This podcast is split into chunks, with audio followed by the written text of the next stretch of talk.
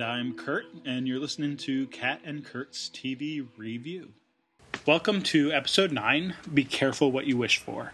This week we're discussing season 1, episode 8 of Doctor Who, Father's Day, and season 1, episode 8 of Buffy, I Robot, You Jane. As always, we suggest you watch the episodes before you listen to the podcast. Also, if you haven't done so already, you may want to listen to our first podcast to get an idea of our methodology.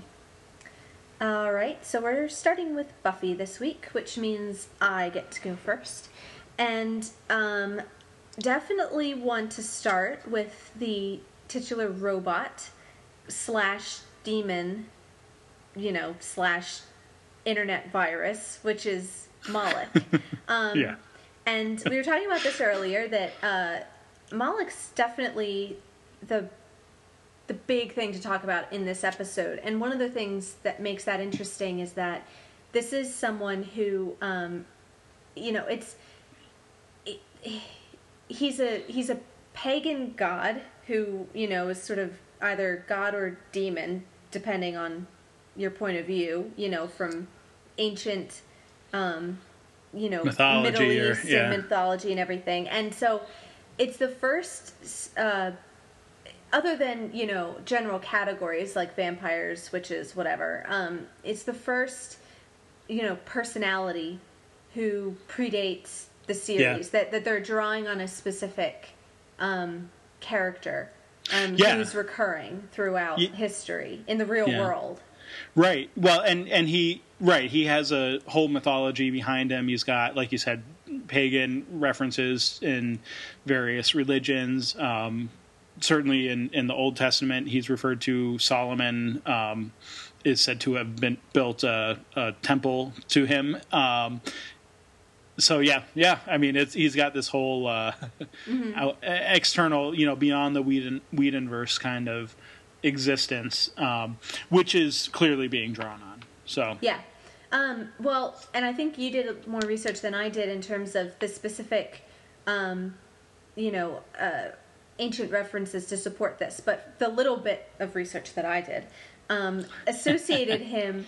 Um, it seems that he was always associated with sacrifice. Um, that he may have even been some sort of a um, a symbol or an allegory for sacrifice itself, or at the very least, the the the the name Moloch always evoked, um, in particular, very personal, costly sacrifices. So they're definitely pulling on that because he, I mean, he says that he. Uh, is it Giles that says that he promises love and power and knowledge? He says twice. He first in that opening scene in Italy, and then again when he meets Willow face to face. He repeats the same line, which is, "I can give you everything. All I want is your love." So, Yeah. so the character that they're um, drawing on is one that promises.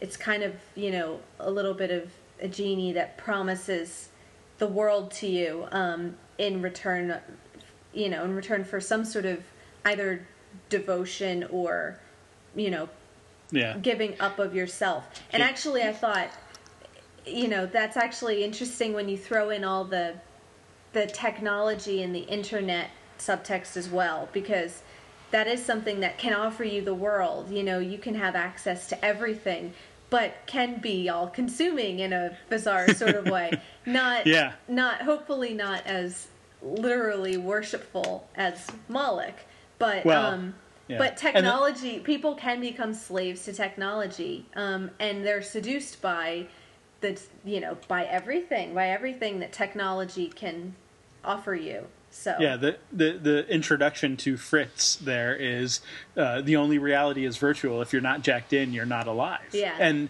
and uh, that's an interesting resonance because you're you're right with Moloch. It's he's saying I can give you everything if you give me love, but his definition of love is your life.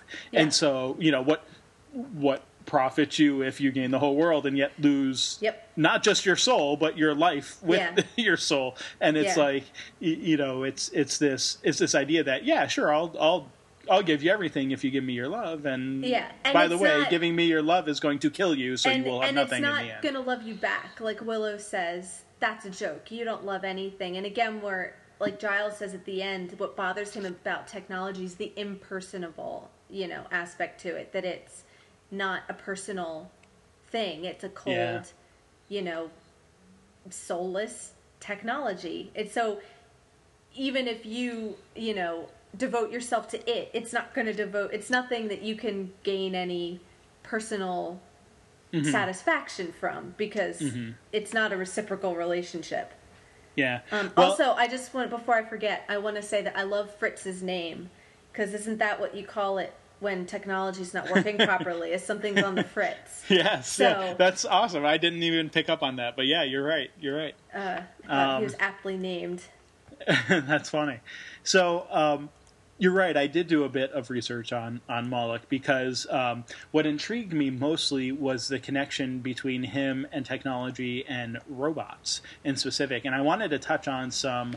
Uh, uh, I guess sort of the lineage between Moloch and robots. Um, I I sort of put this together through the movie Metropolis, which um, I just recently watched, and and in that movie, um, we're learning there is- so much from your I know, I know. I'm taking the dystopian traditions uh, class at at Mythgard, and and like I've already made all reference our, to all all of, these secondary things. reading is coming yeah Um, but it's great. It's great. So this this movie is um, a German expressionist movie uh, from the 20s, 1920s, um, where.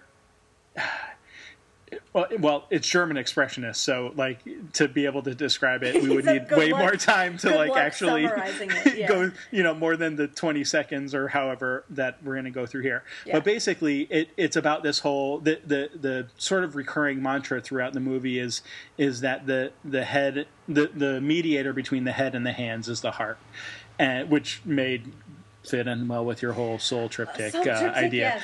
But uh, but anyway, the the the sort of premise is that there's um, an upper society and a lower society in the metropolis, and uh, of course the the rich, the the fewer very rich people have sort of a life of luxury and and whatever, and then of course there's the working class people kind of below. Um, handling all the machinery and it, it the story um, centers around Freder who is uh, the son of the guy who basically owns slash manages slash you know whatever sort of other capitalistic ideas you might want to have for the for the uh, upper people in society. Um, he he kind of makes his way down into the bowels, and he sees this big machine that the workers are um, working at, which is keeping the entire metropolis running. Um, and there's there's a explosion or or something goes wrong and basically as he's sort of dazed by this explosion and, and is laying there he sees this whole vision of moloch which is this like huge like superimposed maw kind of over the machinery and then he sees like the workers as these slaves who are being fed into this gaping maw um, but in that movie which again is German expressionist and whatever. There's this whole um, like other storyline with a guy who is creating a robot. The robot is Hel, H E L, which is um, a sort of a, a Norse goddess. right right Um, right an underworld goddess Yes, yes, um, and and the robot um, basically is is what she comes down and sort of incites the workers who uprise and you know throw down the machine, i.e. Moloch, and Uh-huh. so there's like this whole like robot and slash versus Moloch idea there, but that's what got me started. And so, like, I went back and kind of was looking at at sort of the literary aspects of Moloch, um, and and going, you know, way back, like you said already in the early days, in, in sort of the pagan um, concept of Moloch, the the Mideastern god. Um, it's actually in, in in the Hebrew in the Bible he's referred to a number of times, and I guess it's not real clear whether it actually is a god or if it was like a king, you know, as sometimes is wont to do, you know, a very popular king or something who became uh, um, later on down the line who became a god. Um, you know that was worshipped uh, by like the Babylonians and and and the Phoenicians and all of this. Um, so there's there's you know there's like these references there, but anyway, at least according to the Catholic Encyclopedia, um, you're right that the the idea is uh, there's uh, sacrifice specifically of children of infants um, and and so there's sort of the the metaphorical idea there of you know someone who's very innocent being sacrificed to this very um, uh, uh, uh, diabolical, I guess, sort of entity. You know, I Mhm. mean, demanding um, this sort of sacrifice, and that and that yeah, it is it is a very demanding um, thing. There's there's some um, allusions to also um, Moloch supposedly had sort of a body of a man and a head of a bull, kind of um, similarities to like the Minotaur or or Mhm. other um, similar types of And that's what they give Thing. him the kind of yes, demon horns, but they're specifically kind of curled right, bull horn. It's not little goat horns, you know, Right. like it, it yeah, they have that a Yeah, kind of a so- so there's- sort of look there's to them. definitely a visual connection going on Yeah. there in, in the Yeah. Buffy episode.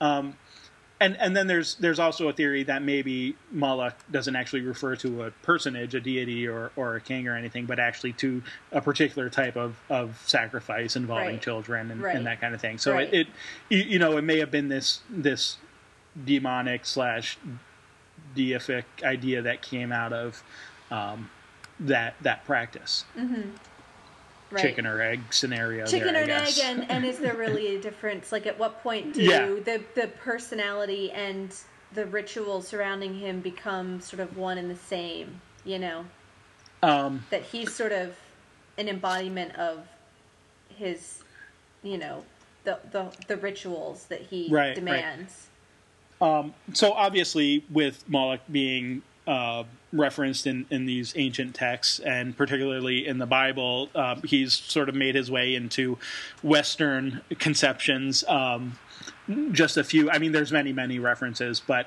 um, just a few literary references here. Um, John Milton de- definitely brings him up in Paradise Lost, his his big tome, um, and and in that text. Uh, in that poem, Moloch is actually the sort of the head of the demon hordes. Um, Okay. Obviously, Satan is the head of all the fallen angels, but Moloch is like the chief. Um, you, you know, the chief uh, lieutenant yeah, or general even, you know, like uh, whatever. Um, first Moloch horde king besmeared with blood of human sacrifice and parents' tears right is right the and human the line. sacrifice parents tears Yep, yeah yep. So, so milton's there. done his homework Um, and and and he references him in another poem on the morning of Christ's nativity, which basically ends up being sort of a litany of all the demons and stuff who run away. And and Moloch is actually given the last stanza in that poem, sort of I think again implying a chief position. Um, right like a Uh, culminating yeah yeah, like like and and even Moloch, you know, the greatest of demons ran Yeah. away when Christ was born. Is kind of the implication. Yeah. Uh, sullen Moloch fled, half Yeah. left in shadows dread is the uh, line there, uh, at least opening to that stanza. Um, interestingly enough, then we also get references to Moloch in Bertrand Russell in 1903, who was an avowed atheist. So you got the very religious Milton uh, reference there. You also have the Russell um, reference here, and and he was um, talking more about. He, he, he sort of used Moloch as as an idea of religion that was um, you know this this well I'll just read what he says. He says the religion of Moloch is in essence the cringing submission of the slave who dare not even in his heart allow the thought that his master that his master deserves no adulation. So basically, it's it's going right back to the idea you were talking about that that idea that it's very demanding. It it it doesn't.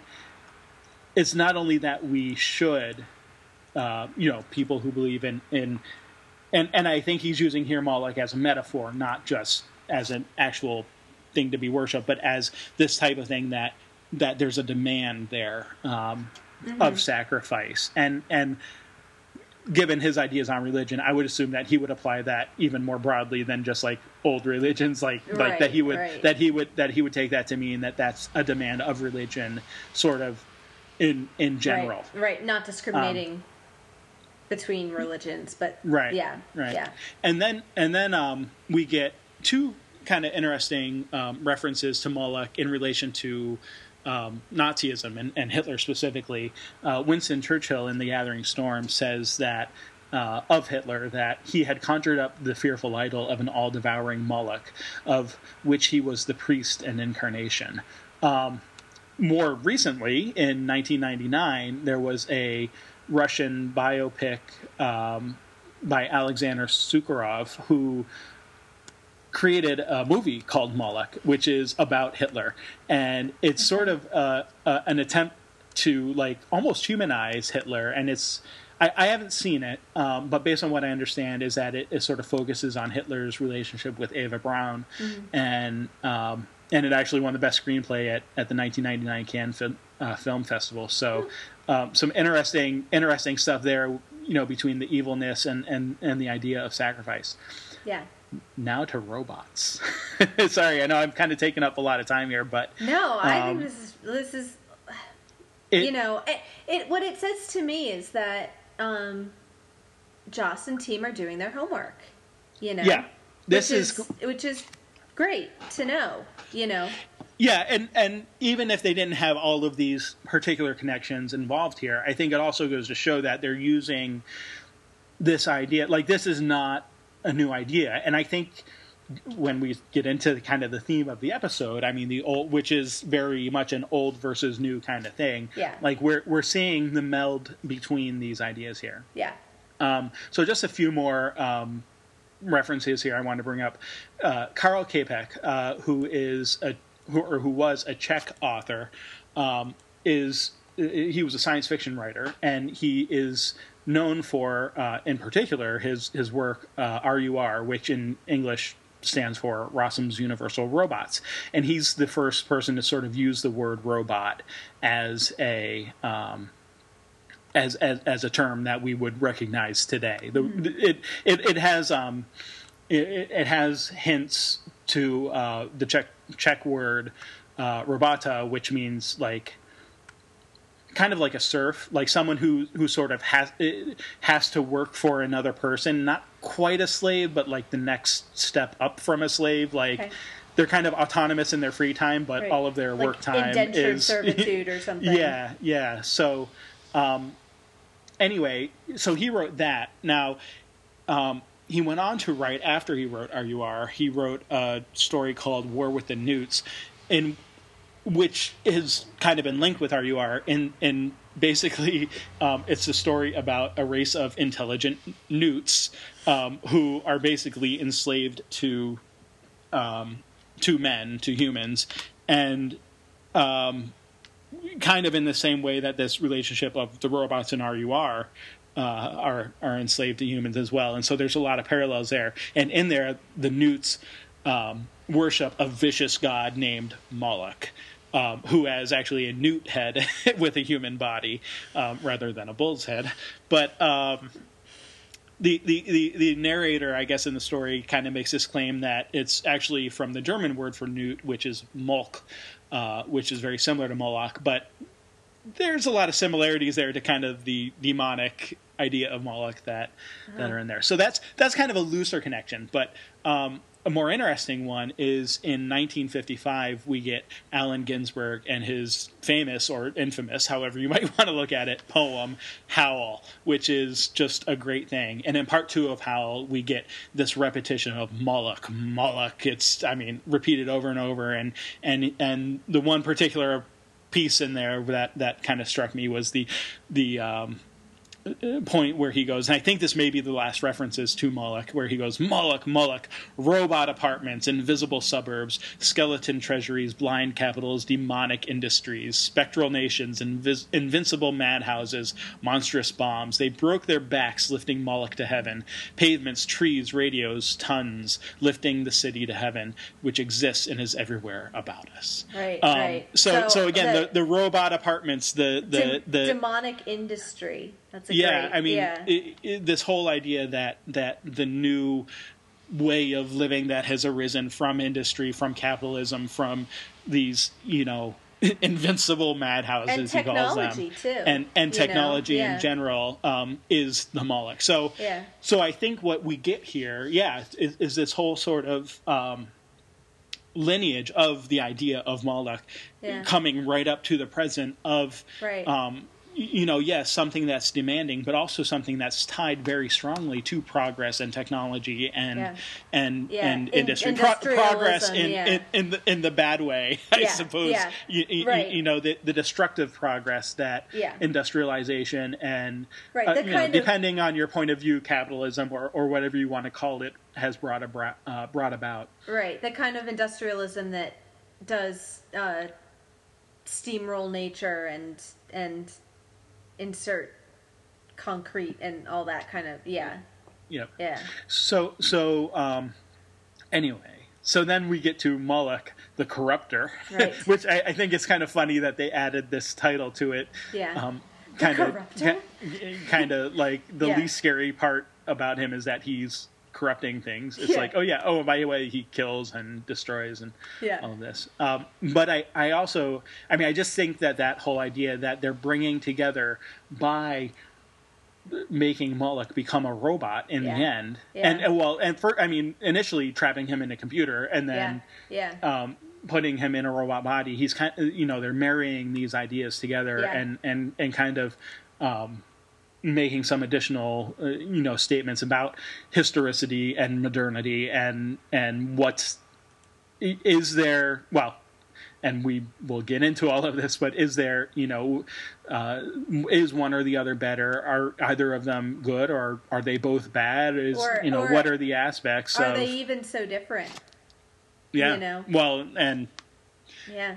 let's talk about that. Yeah, because you know, like Miss Calendar says something about like, yeah, well, it was your book that started it, you know, which I guess is kind of true. He was in the book, but then he's also in the internet, and that's just as dangerous. So by the end, you know, to me, I mean, yeah, I think the the comparison and contrast between so they are different in some ways because Giles talks very passionately about the virtues of old things and natural things versus cold, impersonal, unsmelly technology and everything. Um, so there are unsmelly yeah, yeah. Um, so that, so I guess point one to the old, but then you know, the new technology has things to offer it too. That it ends up saving the day, basically at the end. That they're able to defeat him via the technology, and it does offer you all you know these possibilities and everything. So okay, so that has virtues as well. But then both of them are perfectly capable of being used by Moloch, who's the real bad guy. So it's almost like these are neutral, you know, entities, which I don't really think one necessarily trumps the other in the end. Um, Well, no, and and I think that's that's kind of the impression we're meant to leave is Yeah. that is that there's not It's a that there isn't necessarily end, one better, Yeah. and and Moloch predates both of them. So I mean, Right. for you, you know, it's ridiculous for Giles to say that you know computers are bad or whatever, and and certainly Moloch is able to do a lot of destruction being in the computers, yeah. but but no but more it's than just able to do than being in a book.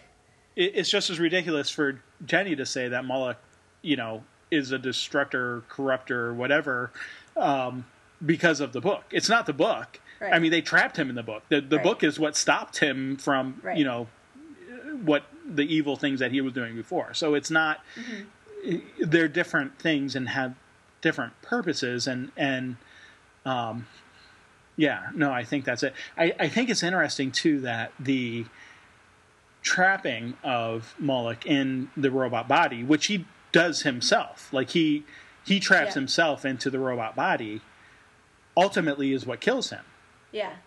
because he's like he's got nowhere to go. Like the soul of the demon has been trapped, you know, in a book, but it can escape the book Yeah. if someone reads it. He gets trapped in the internet, but he can escape the internet because they have this Right, robot, which he gets downloaded into. But once he's he's trapped in the robot and he's dis- ultimately destroyed by Buffy, there's nothing, there's nowhere else for him to go. Like he's gone. He's done. Yeah. Like the the technology does get done. The thing that books couldn't before. Yeah, and it's interesting that uh, his voice changes when he gets not Yeah. right away. I mean, it becomes sort of progressively more human as the episode goes on. It becomes like less. It kind of starts out demonic, and then when he's in the internet and in the robot, it's more robotic. And but then after they do the ritual and he's officially sort of stuck in the robot body, it sounds almost human. It's almost like there's some bit of power that got taken away from him once he's sort of in a, a corporeal form, sort of once he's stuck there. Um, which I just thought was kind of interesting. Um, the other the other thing which uh, kind of went along with the whole technology motif and everything and, and thinking about his robot voice and everything was the kind of HAL 9000 vibe that you get, especially because we have Fritz and then we have Dave. yes. And yeah, the whole kind of, you know, what are you doing, Dave? And like Yeah. that. It, and I think that voice, the the the design of the voice, and and having the demonic computer. the yeah. demonic computer, which is yeah. Well, it is that. I mean, as soon as you have like a robot and intelligent technology, you get all these themes of artificial intelligence. You know, and the fear that comes along with that. Which maybe a magical book is kind of a proto artificial intelligence, like a book that's sort of semi sentient or has some sort Yeah, of or a personality has a magical personality. Yeah, Yeah. yeah.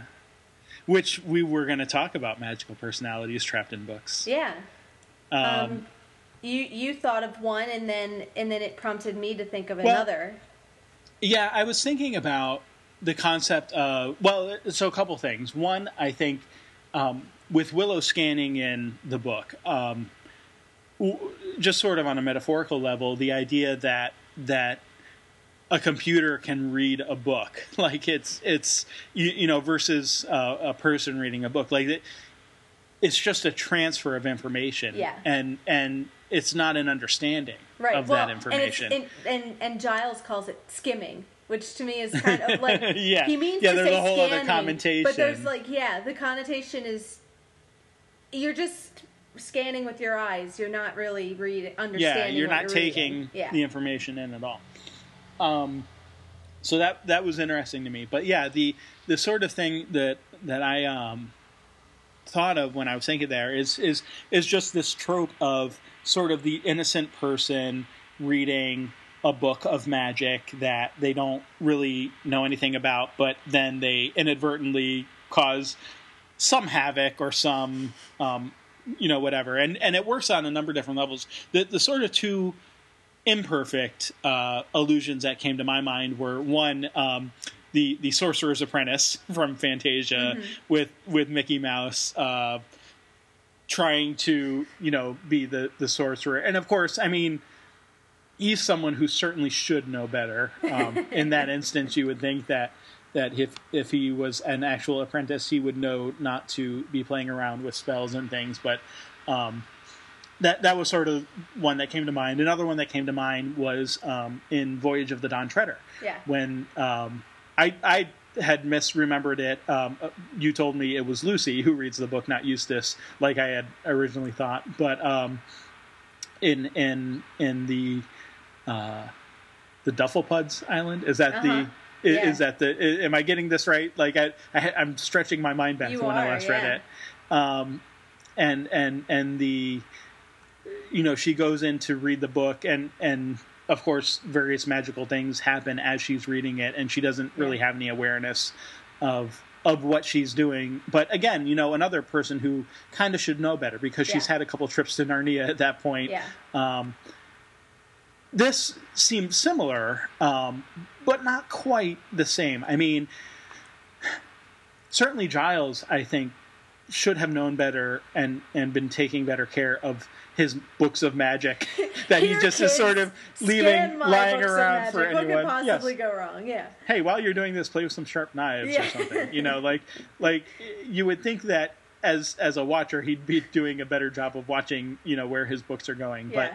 but um, you, you know, I don't know, like if we have a reasonable expectation, and and maybe I mean maybe this is you know where his ignorance shows up is that Uh-huh. because he's not familiar with technology, he doesn't have sort of the thought patterns or the language or the um, experience to sort of think of this in a way that that might be evil like you know and and who would you know who would think that scanning in a book i've actually scanned in many numbers of books in my time um, in, in my work with project gutenberg and, and distributed proofreaders and stuff i used to scan in quite a few books and and and i you know it was a great thing there's How knowledge many now demons have you loosed on the I know. Well, that's this? what I'm wondering now. I, I, that's a question I hope I never have to answer.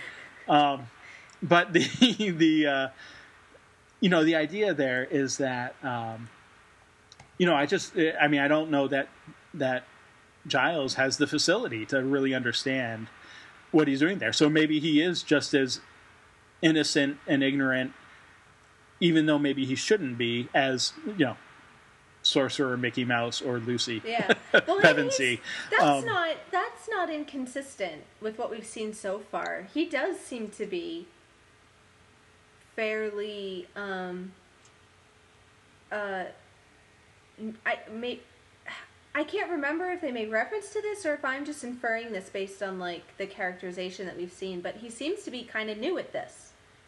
That's the impression I'm getting. New is- as a watcher. Yeah, like Yeah. Well- smart and learned, but but not entirely. Um, I don't know. Like he like he still has a lot to learn.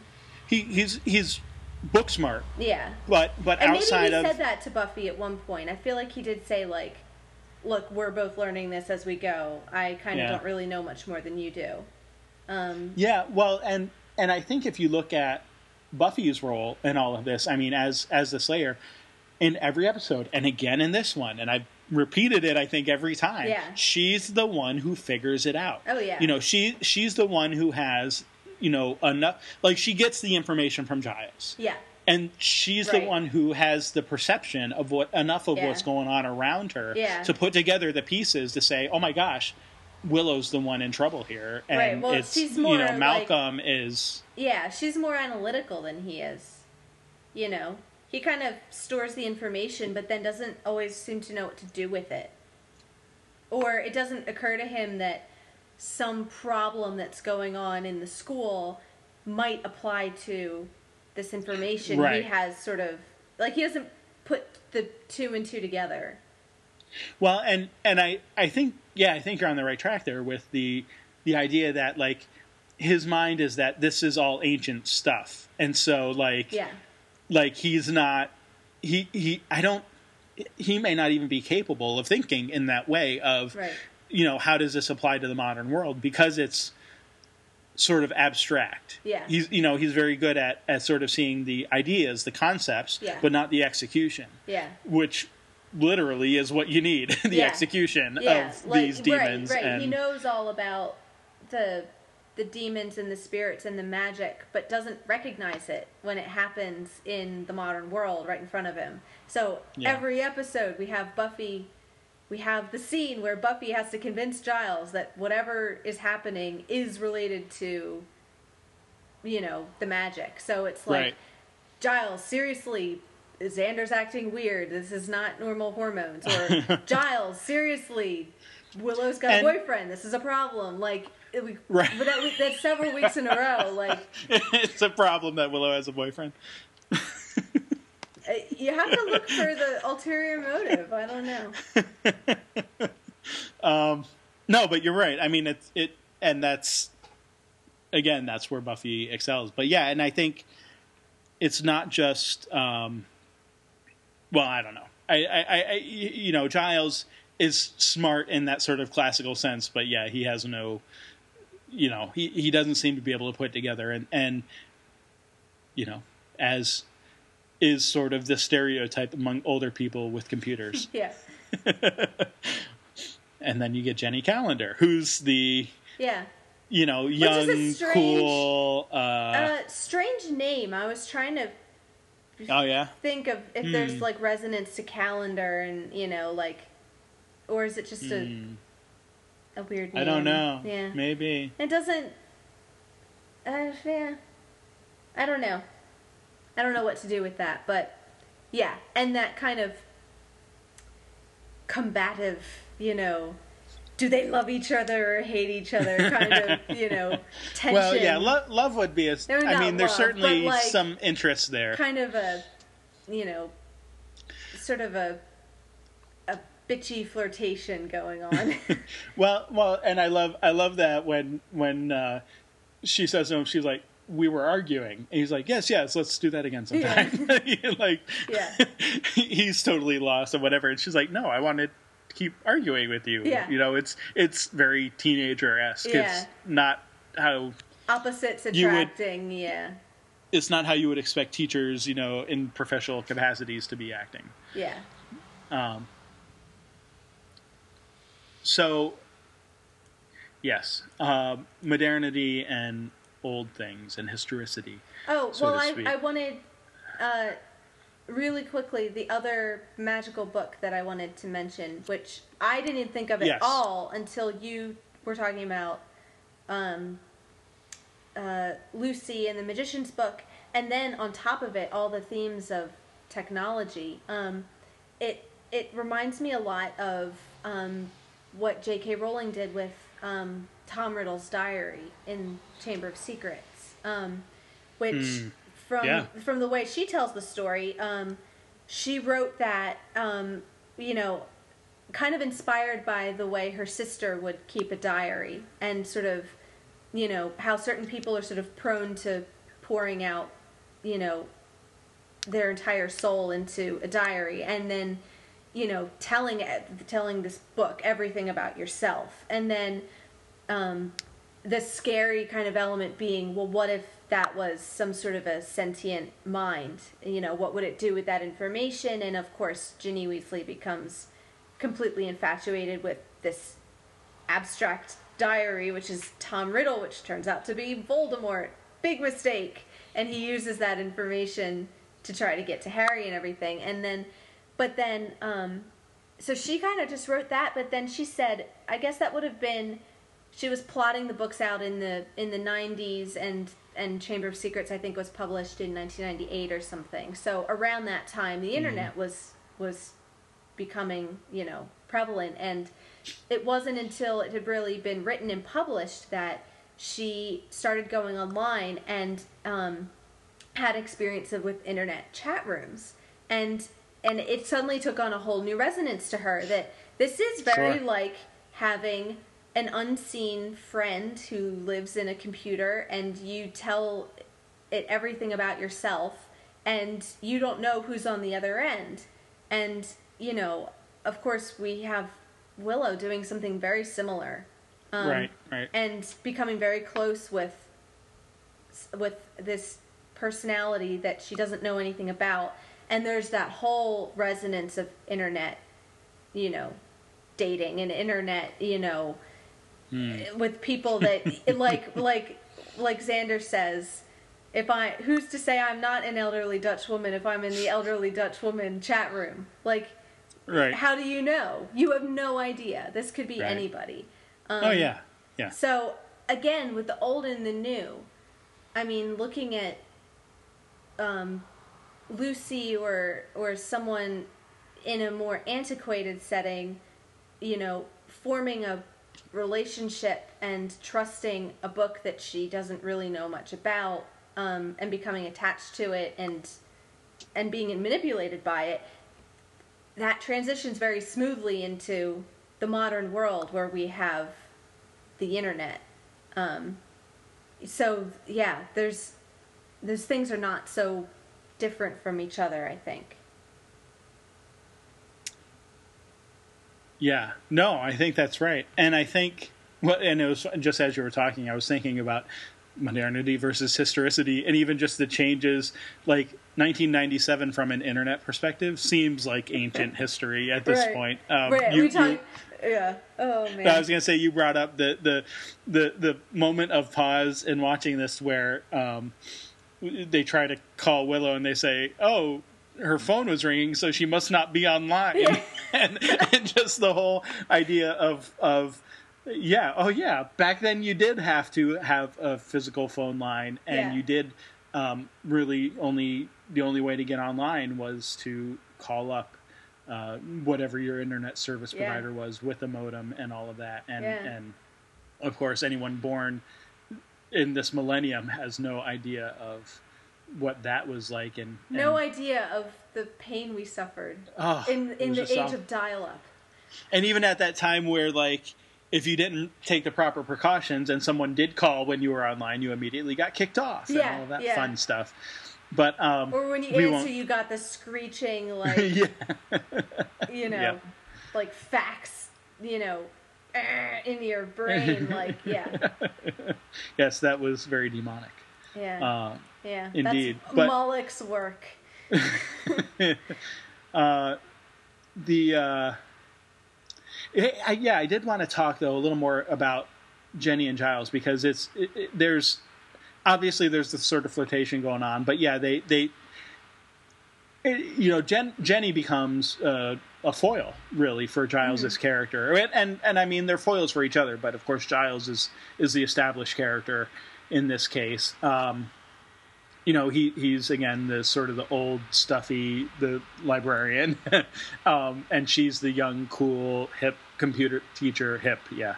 Yeah. but they're both intelligent. They're both knowledgeable and they're both good at making arguments for their respective viewpoints. Like and and that's the thing that to me really implies like we're not supposed to come away with you know this thinking that one is is better than Right. the other we're not I, I love to like even at the end there it's sort of punctuating giles old stuffiness is when he says goodbye he doesn't say goodbye he says i'll see you anon Yeah, it's like you can't even talk like you're in the No. 20th no, century he has to talk Uh, in Elizabethan English. yeah but um the the um just sort of the interplay there. I think i think we're supposed to get the fact that these are two people looking at very at the same you know ideas from very different perspectives. And and i don't think we're supposed to come away with the idea that either one of them is truly right.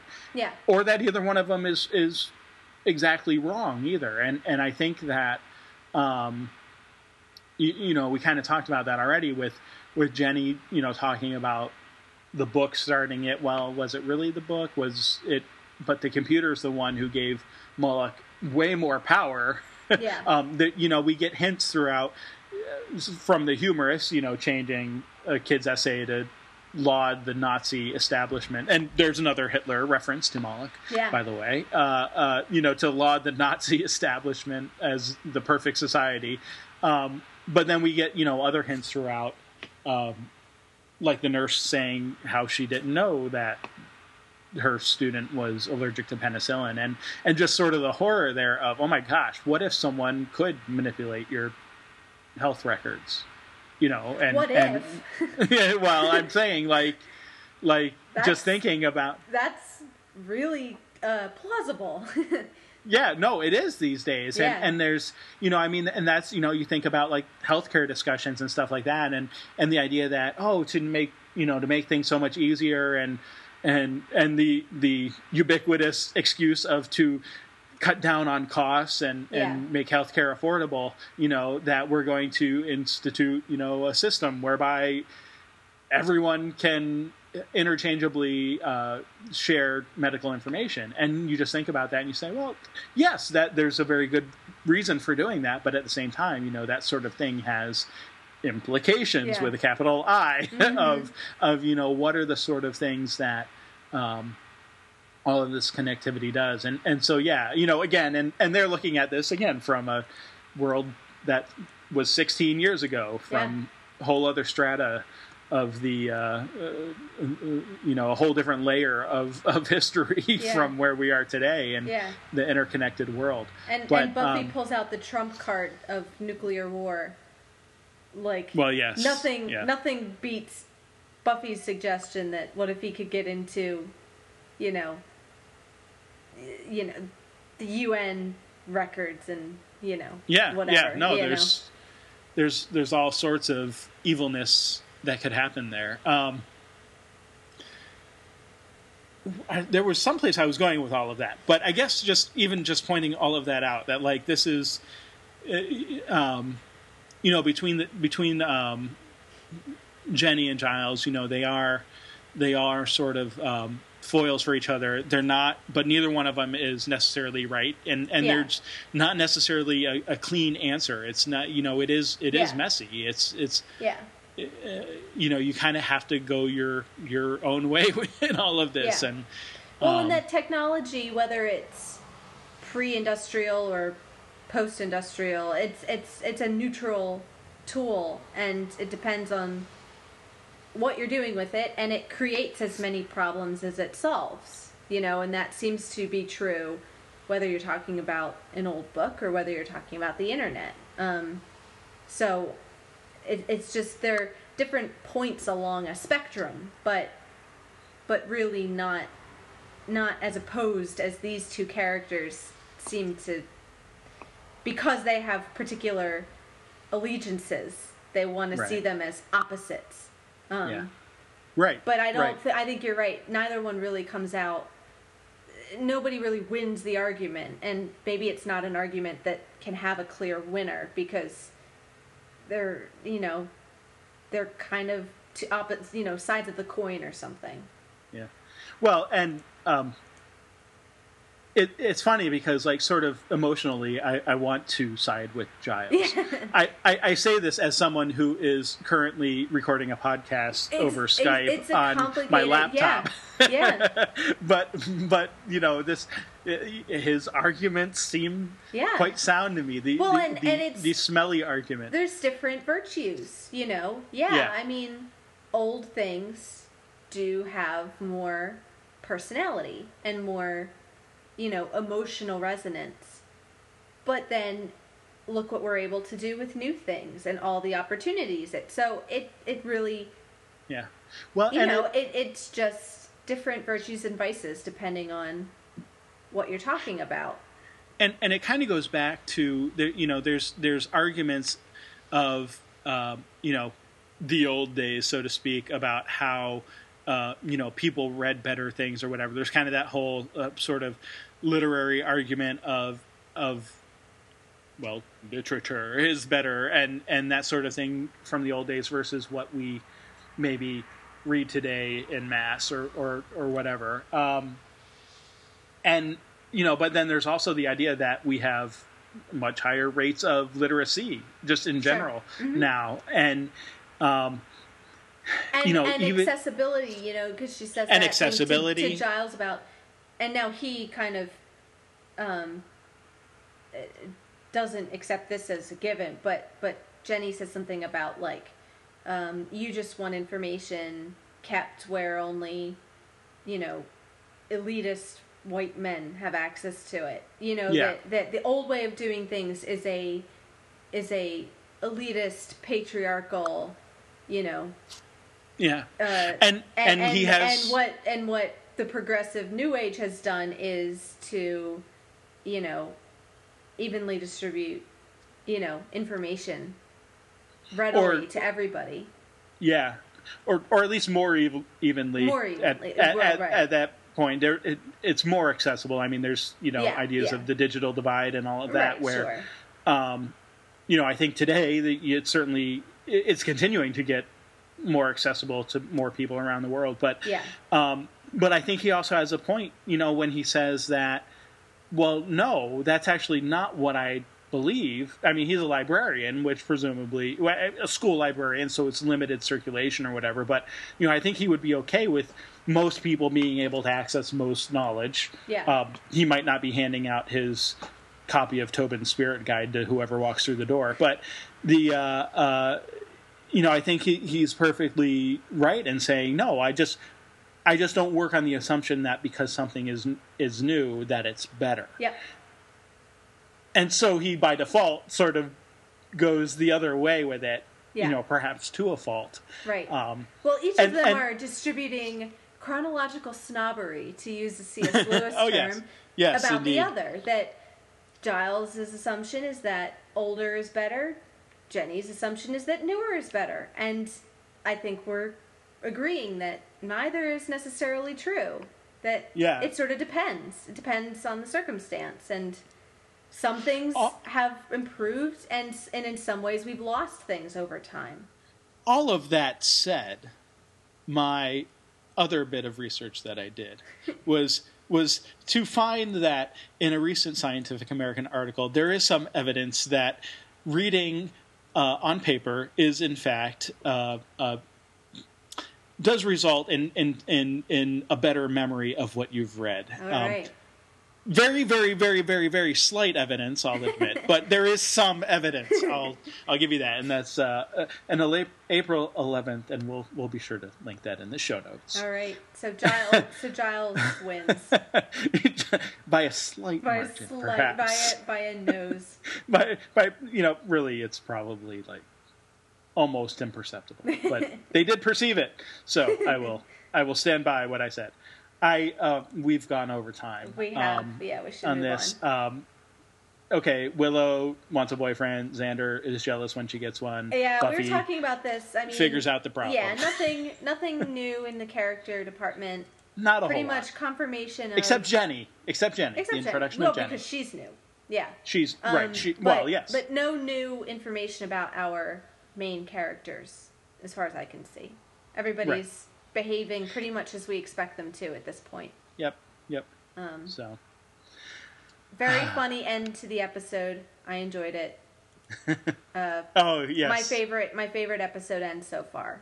Um, so Go, go ahead and read that line. Uh, where is Oh, it? now So- you have to find it. Uh, uh, Buffy says, "Well, none of us are going to have a happy, normal relationship." And Xander cheerfully says, "We're doomed." And then they all laugh, and then they all look horribly depressed, and then the episode ends. Fade to black on their uh, disgusted On their- faces. Their realization that no, actually, wait. Wait a minute, this is actually a problem. This is a, a doom. Yeah. Doom sort of thing. Yeah. So um, So moving on very good. to Doctor Who. Yeah. Father's Day, Yeah, which yeah. Had its own overtones of old Old versus new. Yeah. Um, and again, this is this is great that we And and we're recording this very close to Father's Day, so we are Father's Day the when we're recording this. with us on this. There, Um, you know, thematic parallels are being delivered to us. I I just yeah, it's great.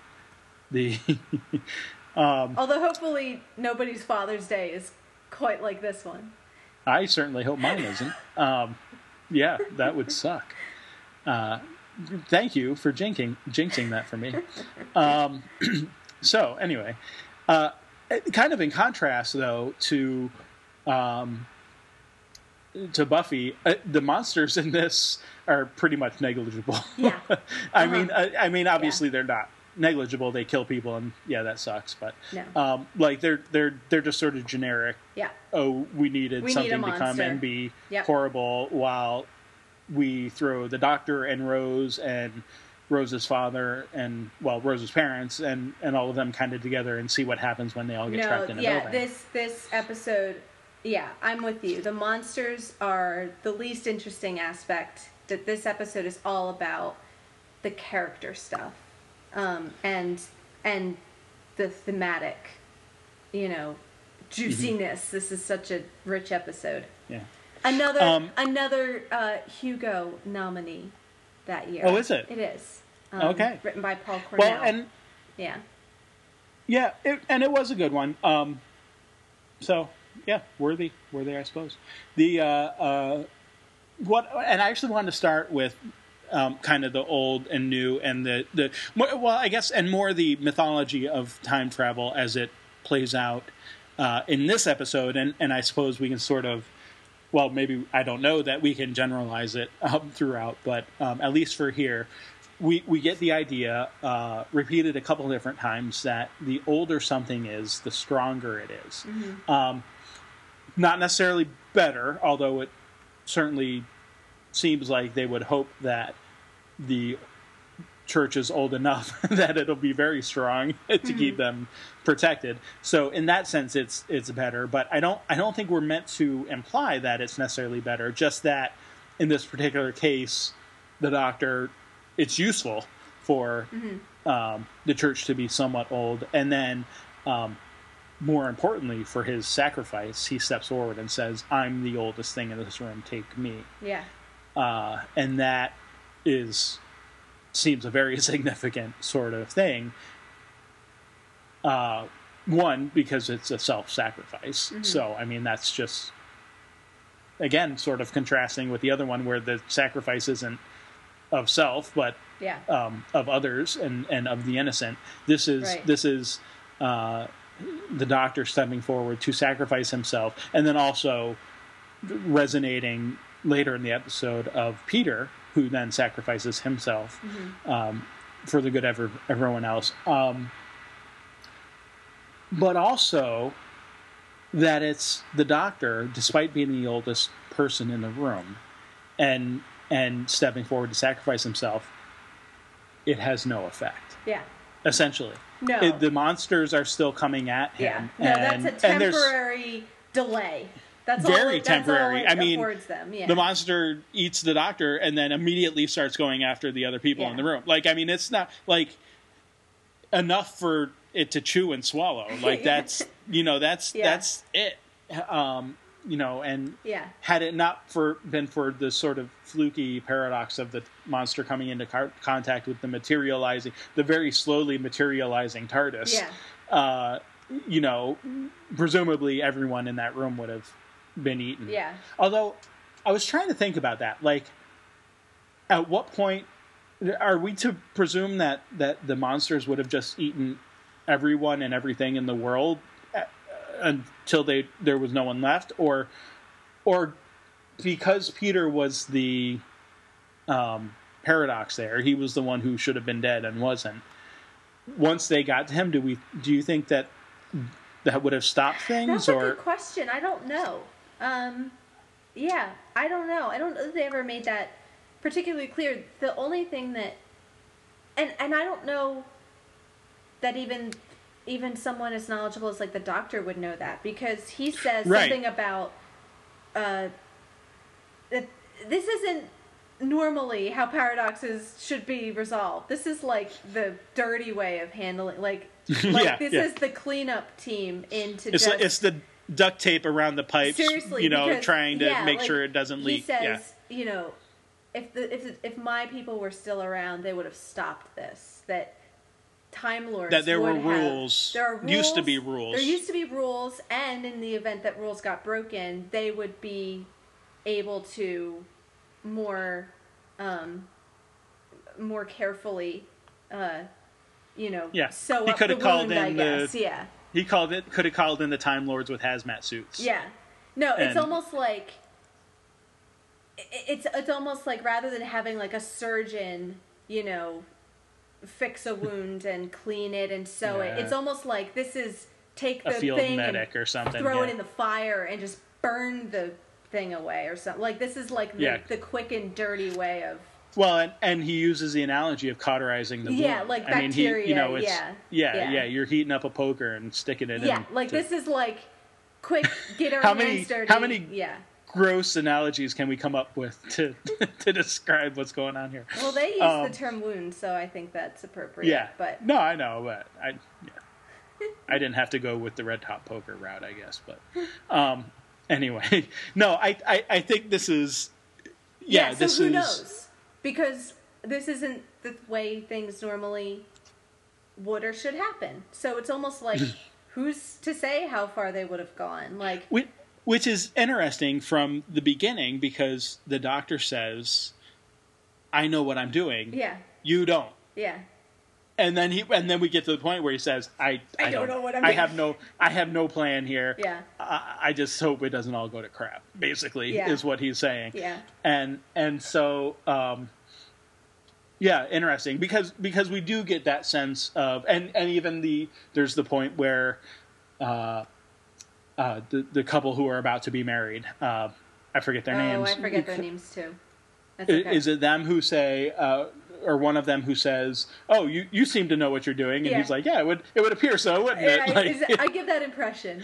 I give that impression. Yes, yeah, yeah. Which you're you're kind of wondering, like, I mean, he certainly has a um, manner about him as a doctor Yeah. who you know you would hope would know what he's doing, but uh, yeah, he's called the doctor. He seems. Yeah. and- but he's also. I mean, this yeah. isn't this isn't the first time that we've that he said i know what i'm doing and you don't Yeah. to someone i mean maybe not in those exact words but in that in that sense anyway this isn't the first time where he's where he it's not just an impression he's outright stating that he knows what's going on and Yeah. other people don't and so i think the the idea that we get is that he always does and it's Mm-hmm. i this is kind of the first time where he admits he doesn't have a plan. He doesn't know how things are going to get fixed. And uh, Yeah. that sucks. Yeah. Yeah. Um, and it all, and then, except, well, and and so, all right, sorry, let me jump in here because can we really believe him completely? He knows how the situation can be Right. fixed. right. He knows how it can Yeah. be fixed. He does not know how to fix it himself, and he can't make the decision to fix it. Yes. Right. Although he could have made the decision to tell Peter Yeah. how to fix it, Yeah. and he doesn't. He lets he he. Well, I mean, he and I don't. I mean, we can't know if he. Like, does he maybe know that if Peter ends up sacrificing himself, that he'll come back? There's no assurance there. Like, I don't. I I, don't mean, know. we we never get an idea of you know, he he certainly says, "Well, you know, don't worry to Rose. Like what you changed will stay the Yeah. same." Uh huh.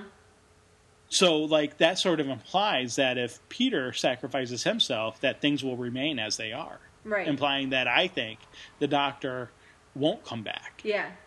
I think Yeah. that's the impression that we're we're meant to take from that. Um, so, you Yeah. know, this this yeah, is very much least is- him. or at least is unassured of the fact, even if he hopes. it, it's not like to use another C.S. Lewis analogy, it's not like Aslan, you know, wink, wink. I know there's a deeper magic going on here. Like Yeah. as soon as you know things go down the way that they're supposed to, Yeah. I'm going to come back. Like we don't we don't know that the Doctor believes that, and and that's the interesting thing to me because that shows. Again, it it reinforces the theme of his general idea of love, or at least concern about humanity, Yeah. but also his particular love for Rose. Yeah. In that, in that he doesn't like he lets Rose continue to la- have her last minutes with her Yeah. father Yeah. Look at what he's willing to risk. Because and give up, not just risk. He knows it's it's not a risk because he knows what's going to happen. Right. Right. Yeah. um, so that she can get what she wants, which is to have her dad back. Yeah. Um, right. Well, yeah. Oh, so can't like, like from the beginning, you mean? Like the yeah. at that point, it's a risk. Well, later, right. Yeah. when yeah. he sacrifices no, but it's very himself, real by the end. Yeah. Right. Um, right. and yeah, and and Pete says he knew along. He knew all along. He just was trying to protect me, and obviously, I think it's clear he's not doing that necessarily for Pete's sake. It for, No. for Pete's sake.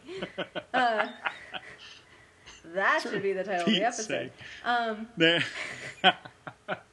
uh, it's for Rose's sake that he's doing this. Um, and yeah, it's interesting. Like, you know, I was thinking about kind of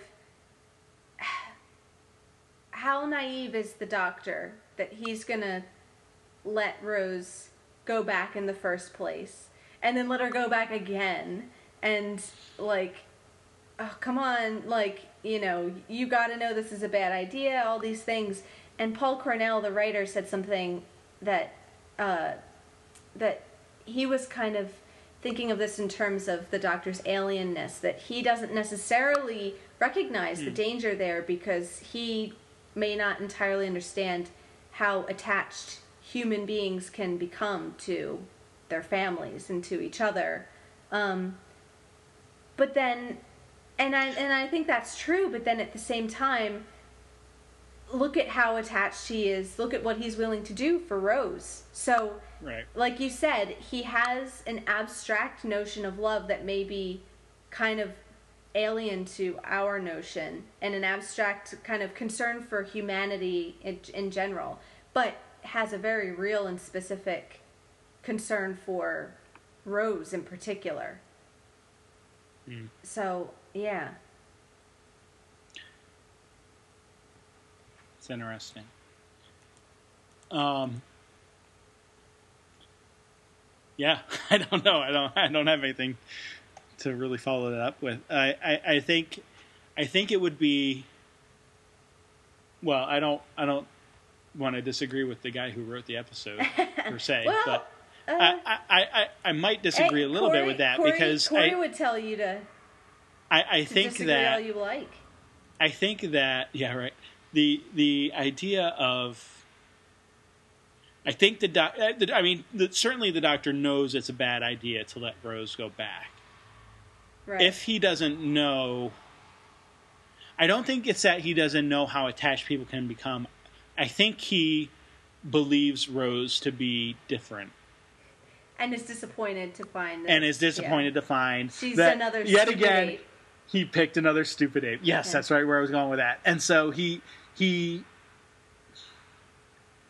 I think he also in that instance it's it's the anger may also be directed at himself. Sure. Oh And yeah. that- yeah. You you know, it's not just it's not just that you're a stupid ape. It's that I picked a stupid I ape. like again. how stupid could I be to Yeah. have picked a stupid ape? Yeah. And and um Yeah. and he doesn't he doesn't let go of that. I mean, he he he keeps telling Rose how stupid she is, and then kind of apologizes for it later. Yeah. But But it doesn't really take it back. I mean, no, I mean the that's the thing still is stands. Yeah. it's still stupid. But um, we were talking kind of uh, uh, before we started recording too a little bit about the whole idea of the time paradox and and and how it does play out here a little differently. It's you know they sort of do a little subversion of the idea because almost right from the beginning when Rose suggests the idea of going back in time to see her father, uh-huh. She expects the doctor to say no it's too dangerous it's you know you can't do that because of some paradox like she's very she's like immediately willing to give up the idea when the doctor sort of hesitates and Yeah. and Yeah. She um, wants a part of her wants to be talked out of it, yeah I think. and well and and expects to Yeah. and the doctor's like oh no that's not the problem i can do whatever i want Yeah. and your wish is my command but he he kind of yeah, i mean he does say there that he wonders how she'll take it Yeah. thinking I, I, think we're meant to think on an emotional level but Yeah. i you know again i don't does Not he like, oh god, I'm worried about what you're gonna do. right right he do, i don't think he does see and maybe this is where where you know we get the idea of of his not understanding human psychology Yeah. as much as he perhaps should after how many years of having companions um you know, I don't think we're we're meant to expect that he could foresee her running out and saving, but that the idea didn't occur to him would seem also absurd given his experience with history and people. Yeah. Like it it Yeah, seems like well, it should says I mean that would have been one of he says, That- you know, you think Yeah. it never occurred to me to go back and save the people that I lost. Right. And so I think that that maybe that's his flaw is that he's he's thinking of Rose as uh, being more like him than she really is. Yeah. He's expecting her to act Yeah. unhuman Yeah. when in fact she's acting quite human. Yeah. And and and you know, obviously I mean it's not just human to want to save someone from hurt and death if you can, but this is her father. you know, it's not just a person, it's a specific person and that specific person is someone she loves in the abstract at least because she never knew him. Yeah. She she loves the idea of him very much and um Yeah. thinks he should have been taller. Yeah. Yeah. Well, and and you know, that just adds to the I mean, both the kind of reality of this episode and kind of the painfulness of this these expectations which are Mm-hmm. dashed. And I don't mean that to say that I think by the end he does become the most wonderful man in the world. He does become the best dad He that she could have Literally saves the world. I mean, yeah. is the best dad that she could have hoped for. But there is though there are those initial disappointments of you know him stumbling over Jackie's name in the wedding, and he's not as tall as uh, as Rose expected him to be, and the fact that I mean she says so proud she says oh he had so many jobs he was so clever but really it's because he he couldn't focus really- on he anything. He can't focus. He can't finish any of the many projects that he starts, and he sort Yeah. of doesn't follow through with any of them. So this thing, which sounds like, oh, he's this entrepreneur who's you know, this you know businessman who's you know an inventor, and he's got all these ideas, and he would have been brilliant. Well, no, he was you know a little Yeah. uh, you know a little bit of a failure. Um, and Yeah, um, more than a little. And yeah.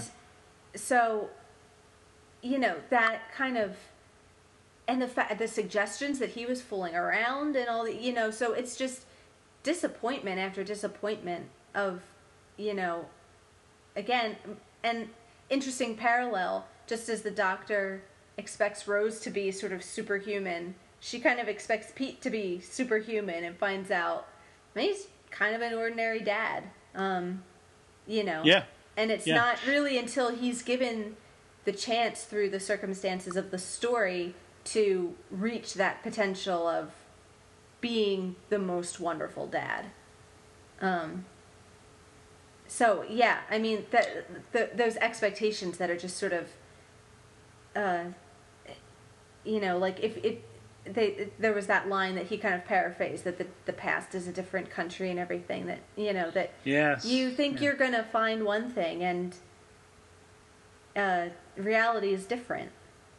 Right. Yeah, and and it's well, and she says, um, uh, you know, I expected it to. What, oh, what did she say about about the weather and, and whatever? The, oh, the day Oh, my yeah. father died. I thought it'd be all sort of grim and stormy, but it's just another day. Yeah. You know, it's it's not momentous to anyone else, and and she's built it up. You know, because she doesn't know anything about him or about the day other than what her mother's told her Yeah. Um, which are you know which are these stories of heroic type Yeah. sorts you know sorts of thing that he you know it's her impression isn't wholly her fault. Oh, of course not. No, You know, no. Jackie um, is building him up for And- Rose's. I mean, probably partly in sort of from personal guilt of maybe having lost someone and and you know and someone she didn't think very someone fondly of that she maybe regrets. You know the the way their relationship was going, but then also I think for Rose's sake that you know you want to tell your daughter that he was he would have been the best dad. You know. yeah yeah no it's it's it's interesting So it just makes Um, it all very like it's not just the melodrama of trying to save someone, you know, that you can't, but then just that kind of bittersweetness of the whole thing. I mean, even if she, even just the idea of like, forget about the paradox stuff and saving people and changing your own history, just revisiting your own history seems like a painful thing because you're you have to come to Yeah. terms with your image of the past versus the actual you know reality of the past Right, right. Um, yeah, and you brought up the line, um, "The past is another country," uh, which is a paraphrase from a book, "The Go Between," uh, by L.P. Hartley. Uh, the full the full opening line to that book is the past is a foreign country. They do things differently there. But I, I found it interesting that the doctor says the past is another country.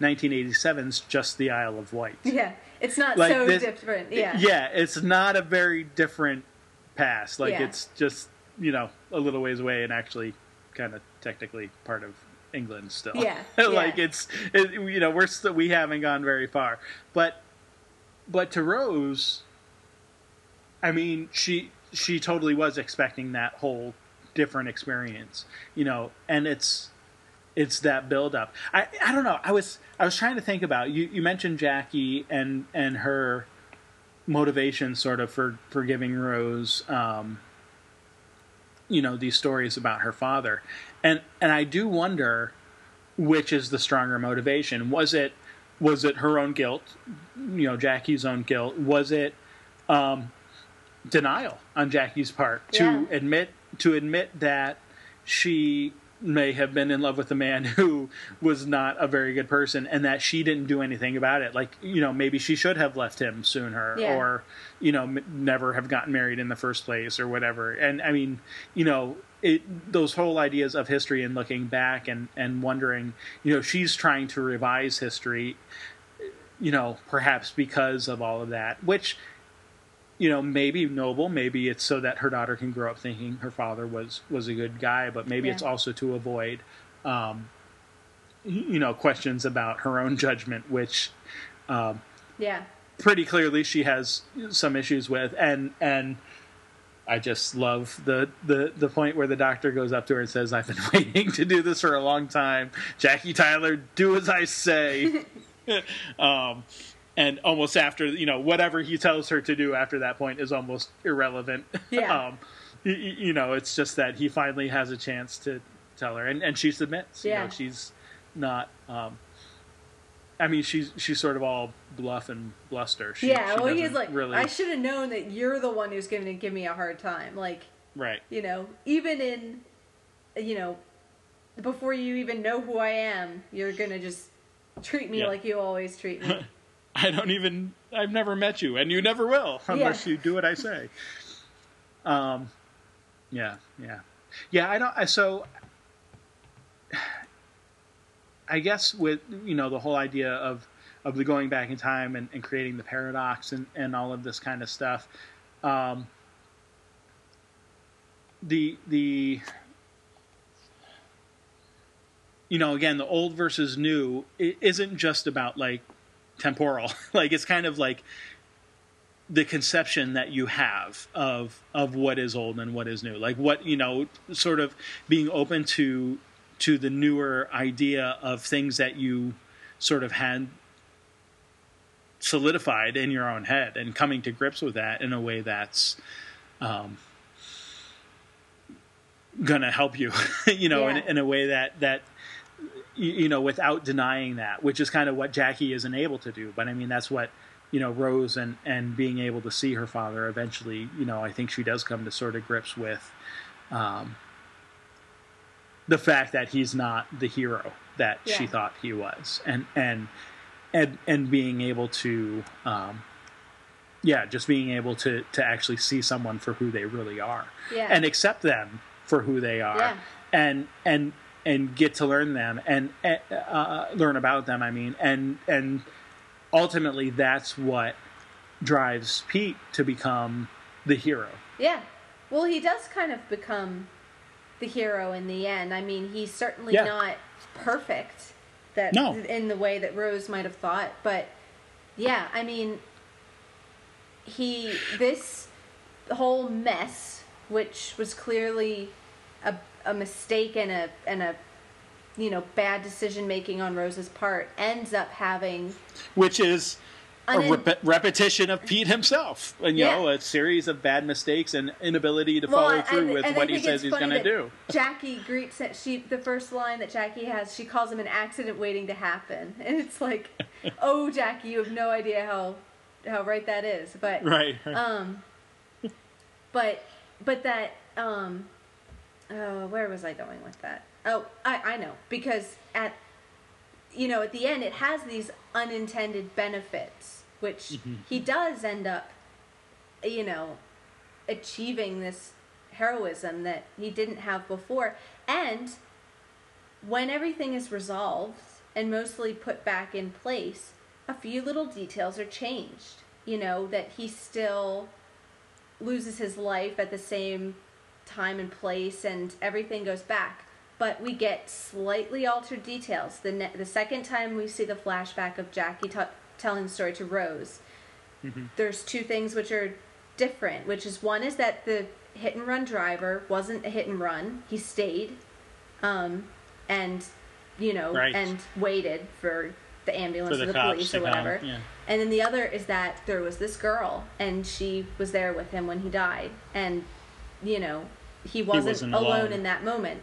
So, you know, I think Rose both learns, is put in her place and learns what kinds of things aren't up to you. It's not your job to determine the rightness of life and death.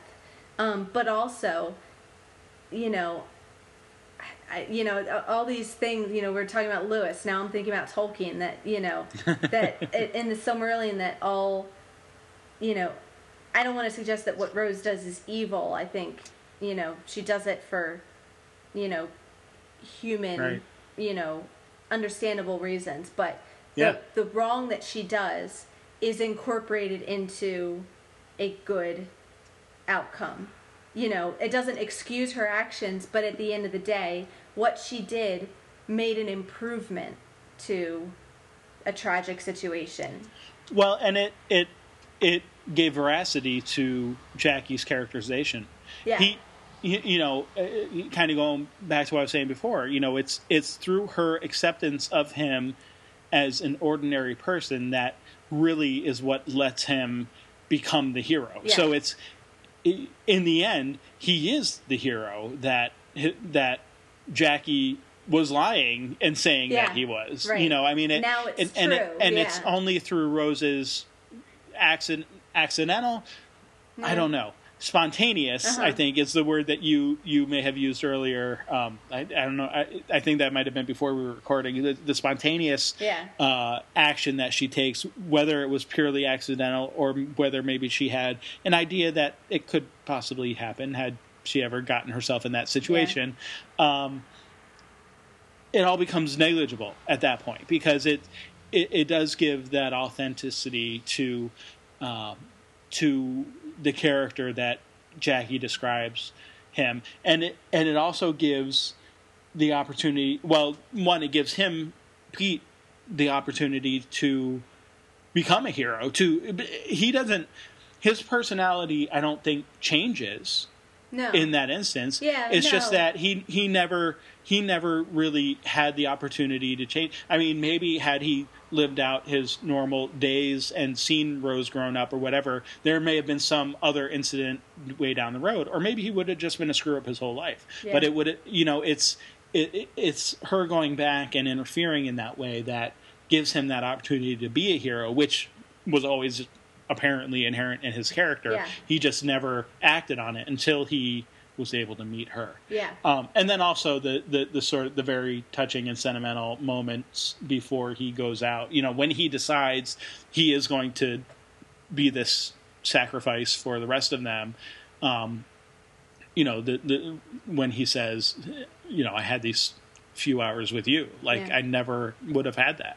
And so how you know how can that not be a good thing? Yeah. Yeah. Yeah, he's lucky and grateful that he had this extra time. Mhm. Um, the extra time to be with her and the extra time to achieve this more noble side of himself. Which ultimately is even more than what she was going to do originally, which was just to kneel next to him Yeah. while he was dying and possibly not even reveal who she was. Yeah, now, just be now there at least for him. Yeah. now at least he knows that his death is meaning something. Yeah. and you know not just a random accident. Yeah. Yeah. Yeah. Good stuff. Well, that's interesting too. I mean, you brought up, you know, the question of um, how premeditated or not, you know, was this. And this is the first episode that I'm really noticing it's not huge, um, but there are little bits. The first episode we've got that had um, identifiable sort of pieces of foreshadowing, you know, from earlier episodes. You know, Okay. they've been pretty episodic up till now. I mean, we're getting consistent character development, but it's pretty much just been new place, new monster each week, and you know, and learning more about the characters. But this is the first one where I kind of picked up on little nods that it, it's it's been brewing for a while. That this story has been sort of percolating underneath. Um, the Mm. the ones that I noticed um, being, and the doctor calls this out. Um, he makes note of this that uh, that Rose was only only acted on her interest in joining him in the TARDIS when he told her that it could travel in time. So space travel, mm, interesting. I can resist it. Time travel, different ball of wax. I gotta sign up. Now he interprets that as he seems to interpret that as as soon as you heard that, you've been planning this ever since. She denies that, Right. and I think she would say. I mean, maybe there was a subconscious element that that was attractive to her, and then it was all the it was the travel itself which maybe gave Mm. her this idea. Um, but the, but Right. there seems to be something about the time travel which was uh, tempting to her.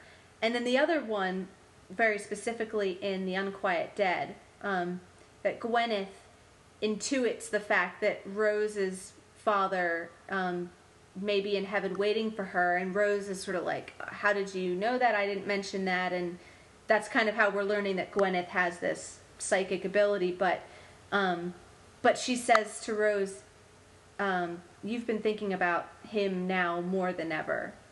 And Rose kind of doesn't really say yes or no or why that might be, but to me, the suggestion Right. is where that was what three episodes in, and she's starting. To me, that would be the point of origin of, you know, of the idea of what if I can go back and see him, or what if I can go back and be with him, you know, or what if I can go back and do something about it? Like you can see the progression of these ideas, you know. Yeah. Um, yeah. So, just from interesting from a story point of view, I think this is the first one to me that feels like okay, we've been building to this, that this is Mm. sort of a turning point for the Rose character, and it's something that that's been kind of bubbling away, you know, for the past half season. Right. Yeah. Hmm. That's interesting. Uh, and so try and and I don't maybe I'll be wrong here, but this is also kind of the first one where she really is the full on reason for things going to crap. Yeah, yeah, Um, yeah. I'm trying to- I'm trying to think I think if- you're if right. that- yeah, uh huh. because I mean, because other ones, it, it's like I mean, even where she may have play, played a part in what was going on, yeah. um, Right. You know, no, it- they, it- they certainly wasn't her fault. And something was going to happen anyway, but they turn up just in time to deal with it or whatever. Right? No, but she's right. the cause of this. But this is yeah, Yeah. this is her fault completely. I mean, she asked to go back. She runs out there and and saves, you know, her father and and and yeah, there's just no one else. And and the interesting aspect of that and and the where the moment if if there is one particular moment where it seems like the doctor and Rose come closer than anything, you know, any point that they've been at all along here is when the doctor says, "Just tell me you're sorry." Yeah. Like ultimately, just it doesn't matter any of this. Yeah. You are a stupid ape. yeah. Yeah, But but but kind All of all I want to hear from you is that you're sorry. but kind of live and learn, you know. He kind of takes a well, all right. You made a mistake. You've learned from it, you know, express the fact that you understand that it was wrong and you're sorry about it and the you know, water under the bridge kind of. yeah. Um Well, or or at least there's nothing we can do about it. So Yeah. yeah, Well, from Yeah. from their from the standpoint of their relationship. I mean, at that point, it's Right. still it's not water under the bridge in the sense that they might both die. But uh, but he doesn't for all his sort of rage at her early on. When they get to that point, it, it's he seems very forgiving. He, Um, he well, and I think you almost see it in his eyes that he's realizing he's being a jackass in a way Yeah. by continuing to Yeah, you know bring up what she did yeah, wrong and and continuing to harp on it when that's not helping either like No. that's not getting them out of the situation at all and at that point he just wants to know that she's legitimately sorry and understands that there's a reason why you can't maybe do stuff like that. some yeah. of this stuff yeah you you just need to let go Don't t- touch the baby. like, how about listen when I say things? You know. Uh, sorry i got a very strong dingo ate my baby uh, moment there when you said that. But yes no there's there's um, yeah. Anyway. Bad. Um, it was a good episode. I liked it. I'm glad uh, i'm glad pete worked out in the end. Yeah, poor Pete. yeah. Do we have any other?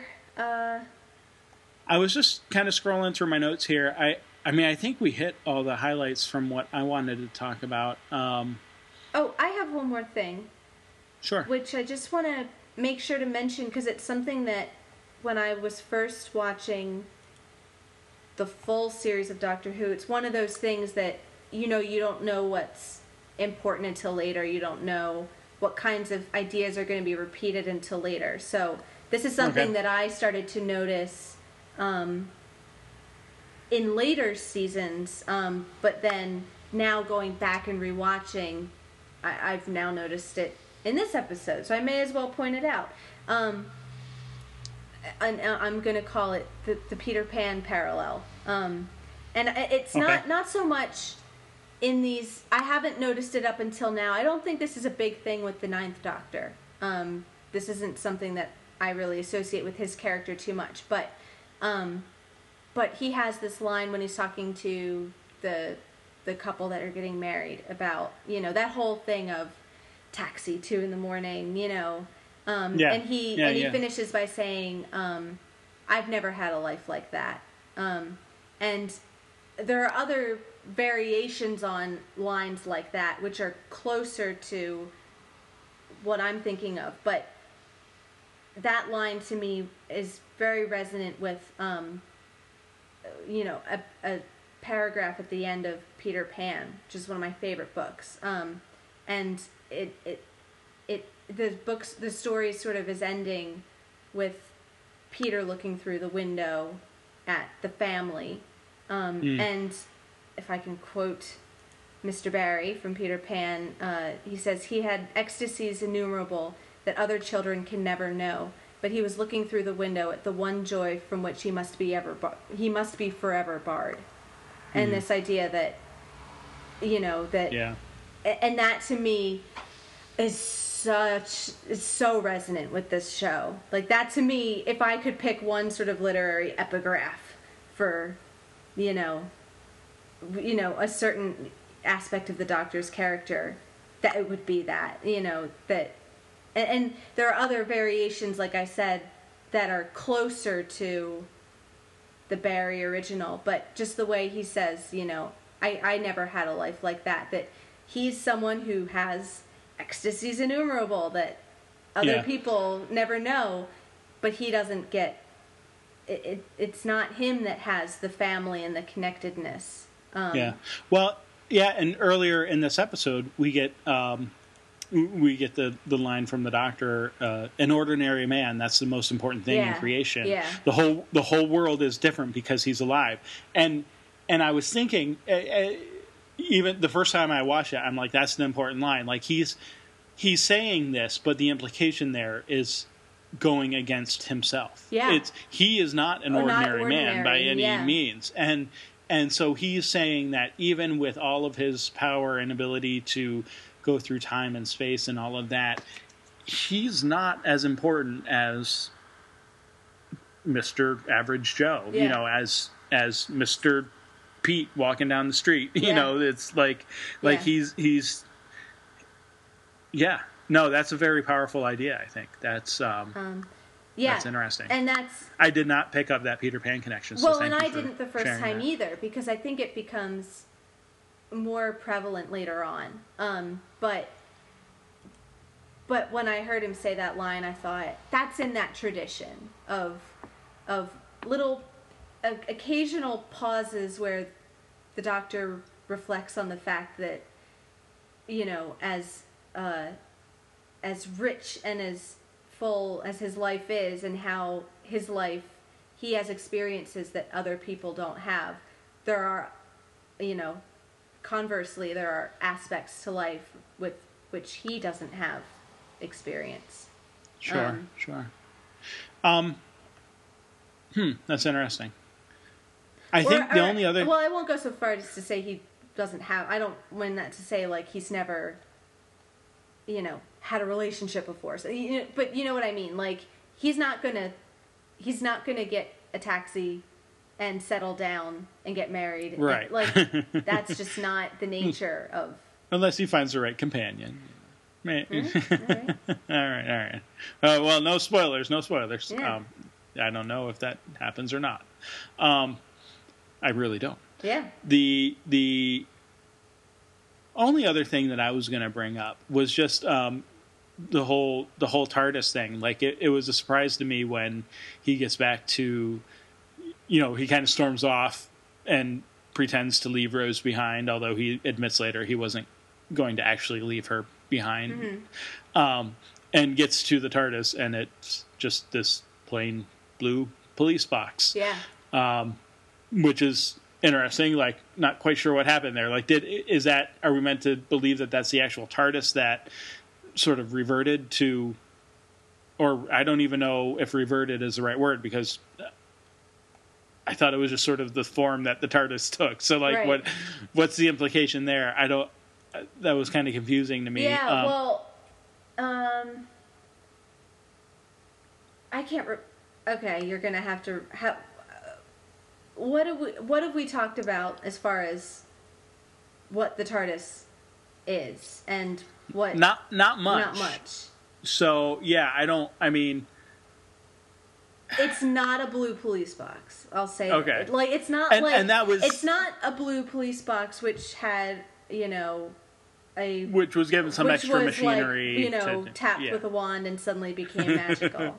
Let's Okay. just put it that So way. it's something else that's taking the form of yes, a police box. Yes. Okay. So Um, so rather than reversion to some to some sort of original shape, I kind of understood that as that's the first sign that like they're sort of being isolated and prepared for like maybe the reapers have some sort of control over okay this is the spot of you know temporal interference Yeah, they set up yeah so we're gonna intergalactic yellow police tape and yeah yeah so we're gonna Like- quarantine the area and Okay. nobody gets out until we're finished dealing with the situation that's kind of how i nobody gets out alive. yeah Yeah. yeah, Yeah. yeah. so Okay. maybe they have some power to control the doctor's ability to leave Okay.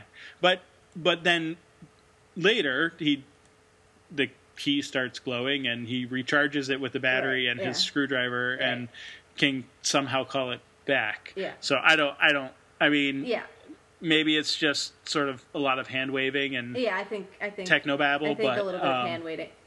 As I said, n- scientific accuracy or consistency not always the priority. It's it's Yeah. Sometimes it is. Sometimes that's the forefront of the story, but most of the time it's you know what are the demands of the situation in order to service the characters. You know, so Yeah. it's important Well, for and- the story that the doctor not be able to just leave and get them out of there. right. And that's right. kind well, of a and, scary image when the TARDIS is sort of like and, there's your and that he doesn't route. really Yeah. he doesn't know what's going on Yeah. and he can't fix things Yeah.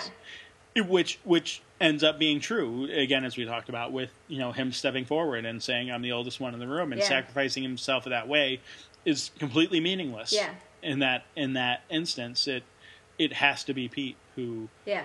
um, and I up, think that so kind of justifies some of the um, some of the inconsistencies or the confusing aspects that the doctor, you know, isn't completely he doesn't know everything. So I think they leave room in the story as much as like he's ahead of the audience and the characters in terms of knowledge. At the same time, I think they leave plenty of room for him to be at a loss.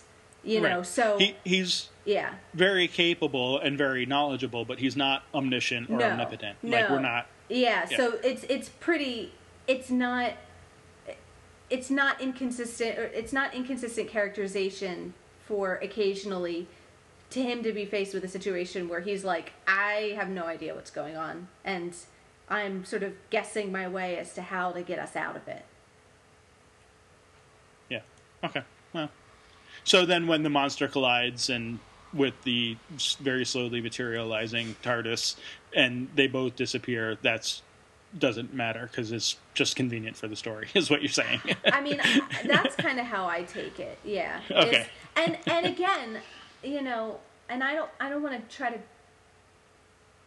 always try to justify, you know, whatever's in the writing or the story or whatever, but I again, I think they leave themselves they they leave themselves that window of because of this idea of the time lords being gone that that this idea of that history is in flux and that Hmm.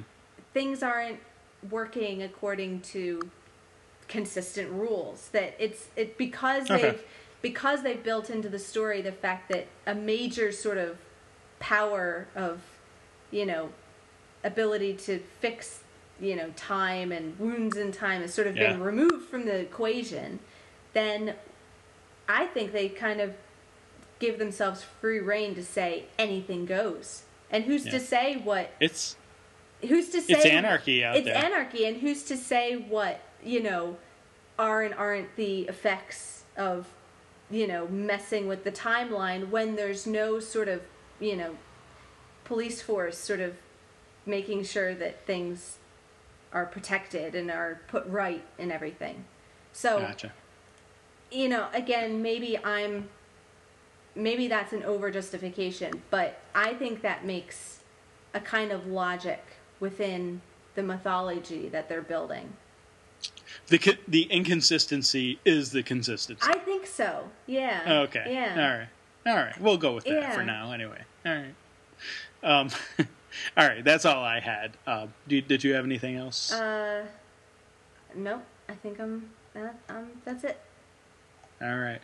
Well, then I guess we'll wrap up here. Thank you all for listening, and we'll be back next week. See you then.